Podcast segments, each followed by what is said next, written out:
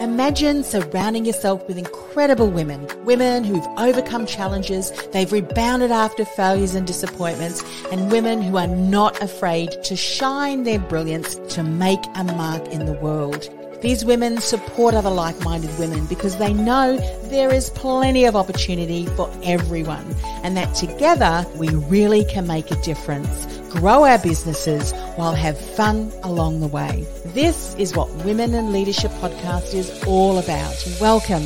I'm your host, Annemarie Cross. Grab a cup of your favorite beverage, pull up a chair, and let's get this conversation started.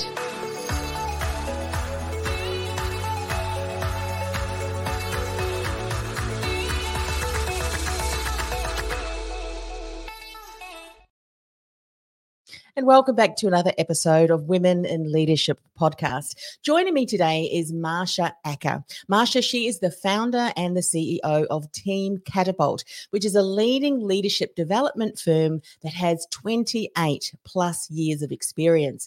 Marsha is an internationally recognized for her expertise in facilitating meaningful conversations, breaking through communication barriers, as well as promoting agility across organizations. She's also the host of Defining Moments of Leadership podcast, the author of The Art and Science of Facilitation, and Build Your Model for Leading Change. She emphasizes the importance of facilitation and coaching skills as essential for 21st century leaders. I totally agree. Now, on today's show, Marsh is going to share how leading change, that often means that we can get stuck and have the same conversations over and over again without getting anywhere. I'm sure many of us can recognize that. She's going to talk about how deepening your self awareness to understand your impact on interpersonal and group dynamics, that's going to make an impact, as well as four primary questions to ask when leading change. Hope you've got your pens and paper ready because this is going to be a wonderful conversation. Welcome, Marsha. Uh, thanks, Annemarie. It's nice to be here. Tell me, um, we mentioned in the introduction that uh, you've got 28 plus years of experience. If you were to give a snapshot, what were some of the things that led you down the path today? Because you're obviously very passionate about leadership, mm. facilitating change. And my goodness, don't we need that in the world today? I could sum it up really succinctly and say I think what led me here is that I wish I had the skills that I believe in now in my in my early career. So I, you know, started my career in the space of technology. I would have con- I had two degrees in software engineering. And I think what I see the most, I saw it in myself, it's certainly part of my journey is getting really good at expertise in a particular area. So I think we all do that. I think we all have areas that we are um, that we have a great deal of expertise in, and then as we move up, uh, the what the needs and the requirements of those around us change. And mm-hmm. I think what got us to where we are won't take us to the next level. I often say. Um, I, I talk with the leaders that I talk with, I say, you're really good at what you do. You're really good at technical expertise, and we're really good at helping you work with other humans. So I mm-hmm. just think that we don't um, inherently, I think there's two challenges. I don't think we inherently um, have really good skills for working with other humans and communicating with other humans. And I, you know, I think it's not necessarily a thing that we focus on our practice because yes. I think we believe that because we communicate all day, every day, right? So I just think yeah. we believe that we do it well already. Mm. It's interesting that you should say that because when we look at uh, leadership skills or we think about the leaders that we admired, that we respected, mm. versus those that perhaps we don't as much, um, we realize that there is an attitude and an approach that they have that just enables to get the best out of their team, the, the, the ability to manage and handle situations no matter what's going on. And you feel safe, you know, mm. in, in their, um, yeah, in their surrounding areas versus you might not know what the leader is going to do depending on what mood that they're in. And as you said, it's not until you get really skilled in, or we see someone getting really skilled in an area of expertise, we think, well, they would be a really great leader. But all yeah. of the skills required to, as you said, interact and lead humans, other humans in the, the workplace and, and stakeholders in the organization and, and uh, you know, greater. Um, that's not nothing we we don't really focus on i mean mm. even in schools you know young children should be taught a lot of these skills what do you think about that Let, us unpack that a little bit Oh my gosh. I um I have a 15-year-old daughter. I often tell a lot of stories about uh my daughter and I be, just because from the time she was born, she's teaching me all about myself, about how I communicate. Um, my daughter and I have stuck patterns, you know, where we have the same conversations over and over again. We have stuck patterns in our family where we have the same conversation over and over again. And I I I think one of the things that I I will not have been perfect in any of this as, as no parent is. But I mm-hmm. often say to her, I hope one thing that I'm giving you is maybe the ability to to be able to focus on you know how you're communicating how, and being able to notice patterns and i couldn't agree with you more i wish we started this kind of training in grade school. Um, yeah, it would be yeah. really lovely. Yeah you know i notice so we've got a three and a half year old grandson and he comes over regularly and he's going through the stage of why, why, yeah. why. And I won't say who in our family, but um, someone in the family says, because I told you so. Yeah. And I look at that young child and he's born around this, this, you know, the similar month as I, I am. And I'm thinking to myself, that, that answer just would not respond to me. I would just continue to ask. And so it is. We follow why, and and we're actually educating. We're actually providing information for him to go. Oh well, that makes sense. And and mm-hmm. and that is just one form of communication skills that we kind of think. Well, we may have seen that in the olden days, you know, where we were told you need to do exactly yeah. whatever your elders tell you to do. Um, but I thought that that was quite funny because you know you're talking about your daughter because the skills and things that we're talking about we may talk about within the context of business business and leadership in the workplace. But my goodness, we can use those skills, can't we, oh. within uh, any situation to become all, far more influential. all, all across. Actually, Annemarie, one of the things that you've just said, you know, I think gets laid down for all of us really early on, which is that you know if i have a question um, and i'm asking why and yes three year olds i think are are the perfection of the why question and a lot of times if we you know kind of run out of answers or we run out of time sometimes to provide the answer. And so we do say that thing well because because i said so and i watch leaders do it as well. You you want change to happen and you you try some tactics to involve other people. Um, you maybe watch what other leaders are doing or you've been led before and you've seen examples of other people doing it and yet you find yourself in a high stakes moment and and people are resisting. They won't you know they they won't join you or you're finding um, it feels like you're pulling people along. And then all of a sudden we just default to that phrase. Is like well because i told you so. At the end of the day like i um, i need you to just go along to get along. And i do think sometimes whether we intend to or not we can default to that when we're trying to bring about change and i think the reality is is that for many of us sometimes even though you know if i'm really honest i've likely thought that myself at some point like mm-hmm. can we just can we can you just say yes and you know and come along um, but there's really a, you know i think a lot more technique. And mm. um, uh, you know, we teach leaders sort of a model for looking at how to break down communication and understand the patterns mm-hmm. in the way mm-hmm. we're communicating. And um, the intent is really for, you know, to involve people in that process mm-hmm. and really watch about how we're communicating with them. And I think that the way we communicate like how we show up in those conversations and the intersection of you know who we are as individuals and who we are as a group i think that's where all change starts from and the success mm-hmm. either propels us forward or it sort of holds us back in what we're seeing. Mm. So if we find that we have um, gotten ourselves into a pattern where the mm. conversation, particularly about a, a specific, I don't know, change or something, um, is over and over again, and they're not really getting anywhere. What are a couple of tips that you could share in mm. this area to help shift through that so that at least we can start moving forward rather than remaining in that pattern yeah. of stuckness? Well, I think a lot of times it really starts with us first. And I'll and I'll, so I'll give you examples. So we're talking about kids, and I think sometimes that's an easy example to give because many of us have them in our lives in some way or another. But when my daughter was really young, she and I had a stuck conversation. And I used to, um, I called it the get your shoes on, please mm. conversation. Mm. And we'd have this conversation anytime we were getting ready to go somewhere that she didn't want to go. And so I would say to her, you know, Lauren, do you have your shoes on? And she'd say no. So I'd say, great, bus is leaving, you know, bus will be here in 10 minutes. I need you to get your shoes on. So, you know, walk away five minutes later.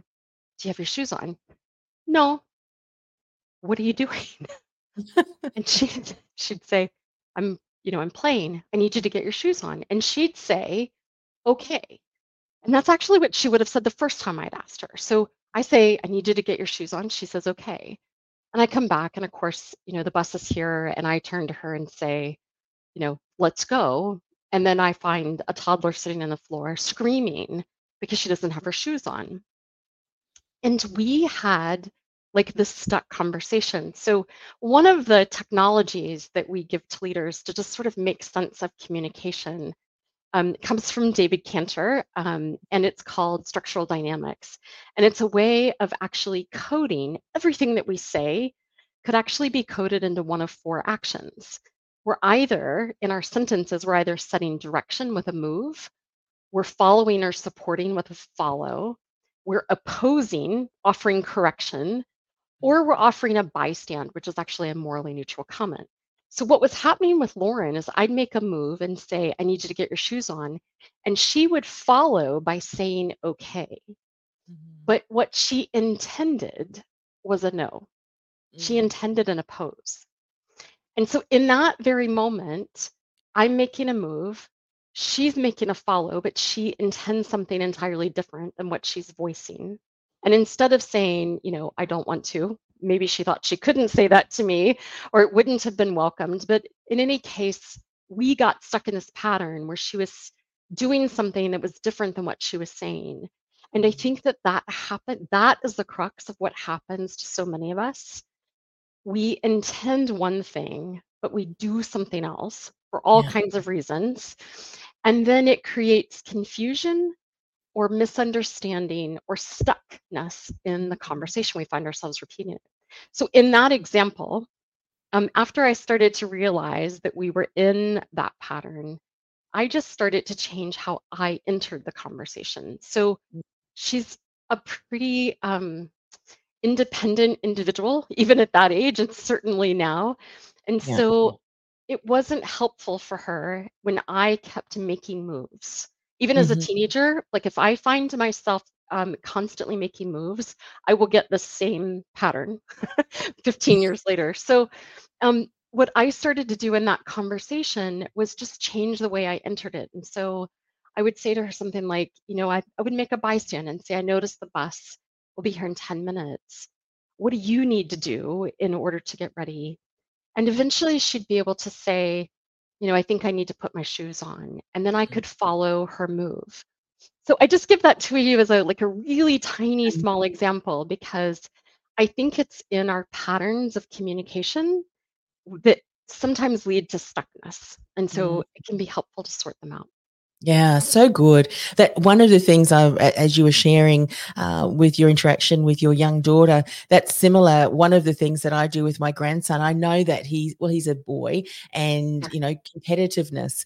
So if I know that he needs to go upstairs because Dad's waiting for him to put him to mm. bed, I might say something like, "I bet you who do you think's faster going up the stairs, you or Olma? And and then off he goes. He's already up the stairs before I can go and go, good job done. yeah. so, but but what you're saying is you're recognizing um, in in your daughter how you en- enter the conversation, and Yeah. you were able to uh, enter the conversation in a way that you knew was going to, yeah.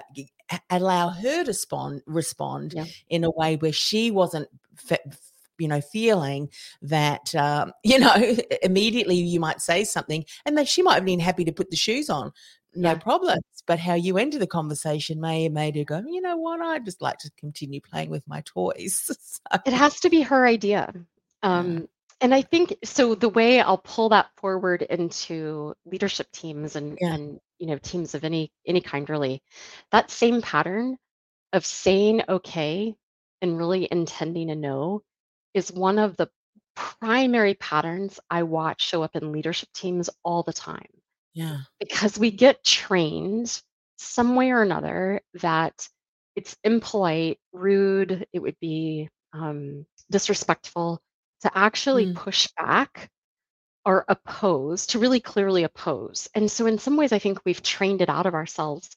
And yet, um, part of the theory of uh, structural dynamics is that we need all four of those actions to be voiced and active in the conversation in order for the conversation to be effective.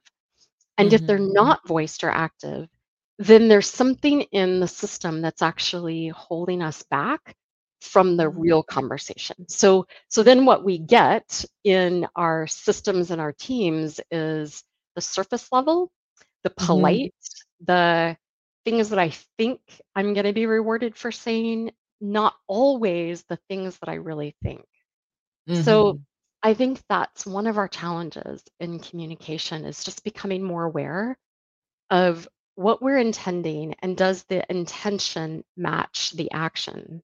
Mm. And are we listening, you know, well enough to one another? And are or are we kind of getting stuck in a way of communicating where we're making too many moves and we Mhm. overwhelm people? Or we're Yes. too, you know, we're pushing back, but we're not offering, we're not also offering an idea or solution. So like a new move, if I'm gonna if I'm gonna oppose what you've put on the table, I also need to put something forward. yes. And or we get really stuck in conflict, right? So we've got a move and an oppose in the conversation, and now we're debating. And Mhm. what we really need is somebody or someone, you know, some other person in the conversation to bring forward things that, about what are being discussed that they could support, like genuinely support um, and understand context. And so I just I find those patterns to be so prevalent in communication, and it's where teams get really bogged down. Yeah, because as you're you're explaining that, I'm imagining uh, an example. Say, for instance, a new technology was put in, was going to be rolled out, and you had some team members who were quite happy to do that, and others who were quite, you know, um, pushing back.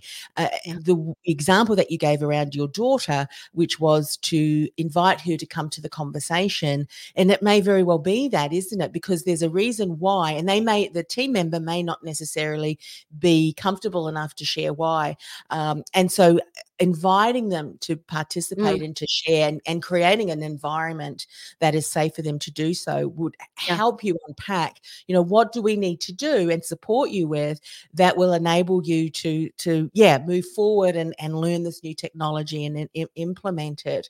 Um, you talked a bit, a bit about group dynamics and you shared mm, also something around you know you, you recognize the style of of your daughter and her her approach which she which she you know responded well with i'd imagine within a group dynamics in in an environment at work or anywhere really you've got to also have an understanding that just because two or three more people might accept it. You might have two or three that don't and so uh, you need to be aware of not just yourself we can talk about deepening self-awareness as well but also yeah, having an awareness of your team and how best um, do they respond and in what way do i have to enter the conversation. That's something that is, is very much important in, in that instance too isn't oh, it. Absolutely. I totally agree. And I, you know, one of the things that you're pointing to that I really, um, that I really think it's important for leaders to be cognizant of is what are they hearing from other people? So it's it's a little bit easier one-on-one because you might get to know, you know, if you've got a colleague that you're close with or a co-founder, somebody that you work really close with, that that you can get to actually really know one another. That can actually be a trap too. You can you can sort of fall into predictable patterns. But when you've got a team, you start to listen for who am I hearing from, who's voicing, am I hearing opposition? Like, am is there the voice of oppose that's coming out in our conversation? And if not, how can I prompt it? How can I invite it? So mm-hmm. asking questions like, well, where might I be wrong? Or where might we um, be missing something? Or what's the what's a con to the idea that's on the table? So actually really genuinely, and I think you have to mean it when you invite it. Um, but I think really genuinely seeking different, seeking different points of view rather than trying to um, power through it quickly or you know, I think so many times, certainly in the world of virtual, we can sort of toss a question out and then we get silence and then we mm. s- sort of assume silence is consent and then we kind of, you know, skip forward. I think that's just, I think that's dangerous mm. because it really leaves the real conversation um, potentially offline. Yeah.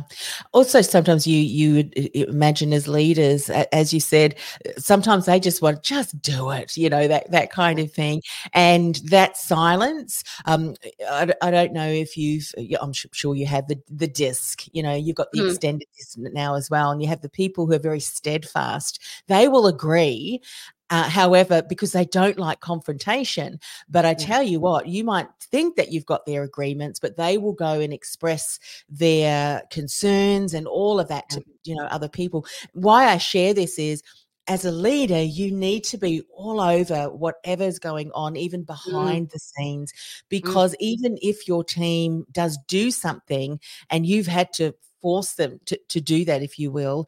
Um, it's the underlying things that fester that will it eventually impact the workplace. So ignoring that is not the best approach, is it? And, and you you need to address that along the way because somewhere something will happen if you don't ad- address that within the workplace because of impact and morale and and all of that too. So leaders, you really need to be on top of that. This, don't you? What we're talking about today, mm. particularly with change and so forth going on. Absolutely. I think that it's the sweeping it, you know, stepping over, we call it stepping over it or sweeping it under yeah. the rug that um, really builds up over time. And then it becomes much harder to unpack that. So I do think that slowing down for those micro moments mm. is so much more beneficial, even when it seems like you just want to move forward. Yes. like, can't we just keep going? And it doesn't mean I think that you'll do that every single time it happens. Yeah. I just think it's about paying attention to patterns. Like, how often do we do that? If we do it at every conversation and every meeting, we're really missing something. Yeah. How important do you think it is for leaders to deepen their self awareness? Mm. I think it's. I think it all starts there. Um, and I and I know we talk about self awareness a lot. I think it's um, you know, it's certainly in a lot of leadership models. We talk about, you know, becoming aware and there's so many different ways that you can become aware um, but if i had any advice for my younger self it would be to pay way more attention to how i was showing up and why i did what i did. Yeah. Um, you know i think that uh, it's the unpacking the why i do what i do and really coming to understand both its gifts and mm. the place where it holds me back. Um, and I think that's true for all of us. But you know, it takes time, and I think uh, so. I'm, you know, I can, I can say that I am, you know, one of those people who likes to move things forward. I like to be at a certain pace. I like to work in a certain way. And I think one of I talk about, you know, for all of us, it's about growing our range in leadership. Mm. Um, so while I might prefer to move at a clip, um, that doesn't always serve me, and it certainly doesn't always serve the people that I'm working with mm. and what we're trying to create together. And so I think there are places where I might want to move forward. I might even have this um, impulse or you know tendency to want move to move forward. And I mm. have found that the ability to sort of stretch myself and pause and go slower and find places, actually create space, create mm-hmm. silence. Um, and then certainly the, you know, the skills of coaching and facilitation have helped me build that capacity. But I think that it really is something that we all as leaders need to find our own range. Like mm-hmm. it's not just about doing the things that we're comfortable with, but um, why are we comfortable with it? Why do we react to certain people when they communicate in a certain way? Um, why do our stakes rise, or why do we get sort of um, gristly with people or frustrated with certain people? What's that about? So I think all of that's just data for all of us. Uh, that's so so true. I think learning and and gaining self awareness is is so important because you know you've recognized something in yourself and so as leaders if we're able to do that there may be other things that we can put into place that will enable us to work the best that we can because in an environment in which you work your best allows you to tap into all of those gifts and skills and strengths that you have and if you're working in an environment that um, is you know is counter to that mm. um, there is nothing worse, you know, and we don't want to be rolling our eyes because someone's asking the question for the 10th time. You know, all of that can really impact the environment too. But then we can put other things into place that would mitigate those kind of things, you know, having another mm-hmm. team member who you know can kind of be in a go between. There's lots of different things I'm sure you work out with, um, you know, the clients that you work with. But again, you can't uh, you can't decide on what those steps mm. are unless you know you know each about each leader themselves but also awareness of others as well I yeah. think is amazing. And I've heard time and time again, um, Marsha, of people who've come on the show, that when a team who works very closely together has not only self awareness, but also mm. awareness uh, of others and the styles and preferences and things like that, there is such an appreciation, a deeper sense of appreciation for the team members because it's not, oh, they're not just a pain because they ask a million and one questions or they need lots of information rather than let's just make a decision, you know, right here, right now. Oh, they yeah. need time to to process that. Okay, well, we'll make sure we do that in time. We can't do that unless we appreciate or understand how others prefer to work. Mm. David Kantor had a phrase that I love that sort of sits um, in the back of my mind often. Uh, but he said, Do less harm and know the harm that you can do. Yeah. And I think that that's one of the things that propels me um, forward in all the work that we do is that I've worked for leaders um, who I would often describe as leaving a wake in their path. It wasn't fun to be part of that wake. Mm-hmm. And I think it's so easy, particularly in today's climate. There is no lack of change. Um, you know, often change is happening externally, um, and we as leaders are having to respond and react. And mm. um, when we are not in command of ourselves, meaning that we know ourselves, we know ourselves deeply, we know what we do and why we do it, Mm-hmm. And we can notice when we encounter someone or we encounter a situation that just raises the stakes for us, it triggers us in some way. To be able to catch that and go, ah, like, um, I know what's happening for me right now. It's this. And I know how to bring the stakes down. I know how to lower the stakes for myself so that I can just be more in command of my behavior. And I'm not um, showing up in a conversation throwing things at people, raising my voice, um, you know, telling people to get over it and move on. Like I, yeah. I think all of those behaviors, we've all done them. I, you know, I think in many ways, shapes, and forms. I think leaders spend so much of their time in high stakes, anyways, leading today. Um, so I think that's one of the values um, that sits behind that that value of self-awareness. So true. I'm I'm smiling on the inside. It's probably coming mm. out because I recall one of my colleagues. This was many many years ago, and she started to learn more of, of self-awareness. Mm. And the insight she'd ha- she'd say, you know, so, oh, I would have treated my ex-husband so much differently, yeah. and oh, I would have responded. and there was one time, I mean, the whole group of us, we just said, that sounds like you. Yes. So she had a team member. I don't know how how long the team mm. member had worked, but would come stick her head in the door. And, you know, I don't know how many times this team member had done that. And she went to open, went to open the door, open her mouth. And my colleague said, Now, just for a moment, just pretend that you have a brain in your head, use it to answer the question that you were just going to ask me, and close the door. I need to get this report done. she said, I think I would have responded a little bit differently. But as you said, we've all been in situations yeah. where we've said something. And the minute she did that, the door closed, she went out. She said, Look, I am so sorry that I said that to you. but uh, yes, she she could have done with some of that lower the stakes, just yeah. you know, calm yeah. down as you respond. So, so that was great. Love that. So, yeah, mm-hmm. build self awareness. If you haven't got that, let that be something that you do as a leader in, in 2024. And of course, at the end of the conversation, Marsha will share how people can connect with you. But before we finish up, I'd love to to hear uh, what are four primary questions that we can ask when leading change. Mm. Well, I talk about, um, you know, part of leading change is really about learning and getting um, really familiar with how we behave. So, the first question I call it um, really getting clear about your behavioral model. So, how do you how do you behave today, and where did you learn to behave like that? And those are two parts of that question that really dive into self-awareness. So that's that's the first one. Um, the second one is really around building your model for leadership. And the question prompt for that is what kind of leader will you be? Mm. The third one is we have our behavior, we have how we show up in our in our work, in our leadership. And then what we sometimes really step over or leave out is how we will live.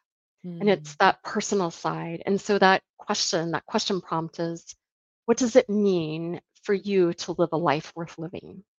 Mm. And it's really those those three models, your model for living, your model for behavior, and your model for leading, that start to form this really rich intersection.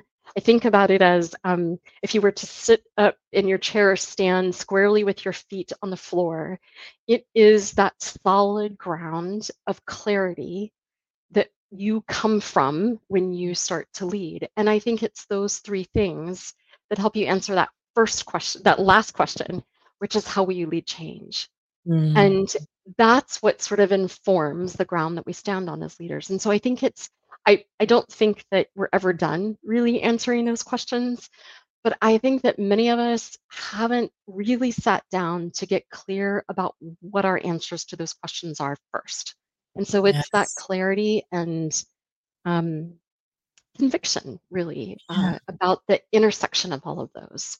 Mm. That first question you asked, I think, is an, is incredible because if it's a mm. behaviour that's not serving us, and asking, you know, where did we get that from, we may be able to notice that it's a pattern that we, we're seeing um, that we're living out. That may have been a pattern that we saw and thought, I really don't want to be like that at all. Yet for some yeah. reason, we've we've picked that up. It allows us an opportunity to look at it then and make different changes around that. Mm. Then, well, what do I need to do to no longer um, behave that way? Because you know um, as we know as as leaders and, and particularly around change and many of us are coaches and things uh, and coaches and, and mentors as well we know that we can change you know when our beliefs and values mm. change mm. that can impact our behavior and guess what yeah. when our behavior change changes that can impact our outcome so incredible opportunity for mm. uh, not only change but transformational change um, as an individual and and and how we we lead. We could even have gone, I think, uh, uh in an hour and, and, just spoke on the four questions that you've just shared with us. But I we've just yeah we've only just scratched the surface. Yet I know mm. that it's been such a deep and rich conversation for people to take away with and ponder over and look at you know well what needs to change for me as mm. I'm leading in 2024 because ultimately when you start making these changes even small changes you can start to see it filtering down and how our team approaches us because some of those changes are instantly felt within an environment in your team. I'm sure that uh, leaders who are working with you uh, give you that feedback that it's impacting positively the team as well yes? Yes. Yeah, yeah. i think it's um it makes huge ripple impacts because a lot of times it's not just that that team that's doing the work but it's it's how they because it's how they show up. So they mm-hmm. might be making adjustments to themselves in that you know intact team, but it ripples down across yes. other teams. So which is what leaders and ultimately a lot of the the um, you know the leaders above them are looking for. It impacts morale it impacts productivity mm-hmm. which then in turn impact filters right down throughout the organization. So it is well worth the effort to uh, to implement. If people want to find out more marsha about you and about your company of course how can they find out about team catapult? What's the best way uh, to reach out so the easiest way is to find me on LinkedIn at Marsha Acker. You can also find me at teamcatapult.com and you can read about the book at buildyourmodel.com. Fantastic. Well, look, thanks once again for coming on the show. Love the conversation today. Yeah, me too. Thanks, Annemarie. Hey, it's Annemarie. Before I go, are you a coach or a consultant who feels like the world's best kept secret? Your experience is vast, yet secretly you're frustrated because despite all of your hard work, you're just not getting the visibility, the recognition, or new clients you'd hope for, and you don't know why? I've created a free resource that'll help you build visibility, generate leads, and enroll dream clients with ease because you're seen as a trusted authority, even in a crowded marketplace. And you've positioned yourself as the choice versus just a choice for your dream client. To get started, go to annemariecross.com forward slash gift. That's annemariecross.com forward slash gift. This podcast is a part of the C Suite Radio Network. For more top business podcasts, visit c-suiteradio.com.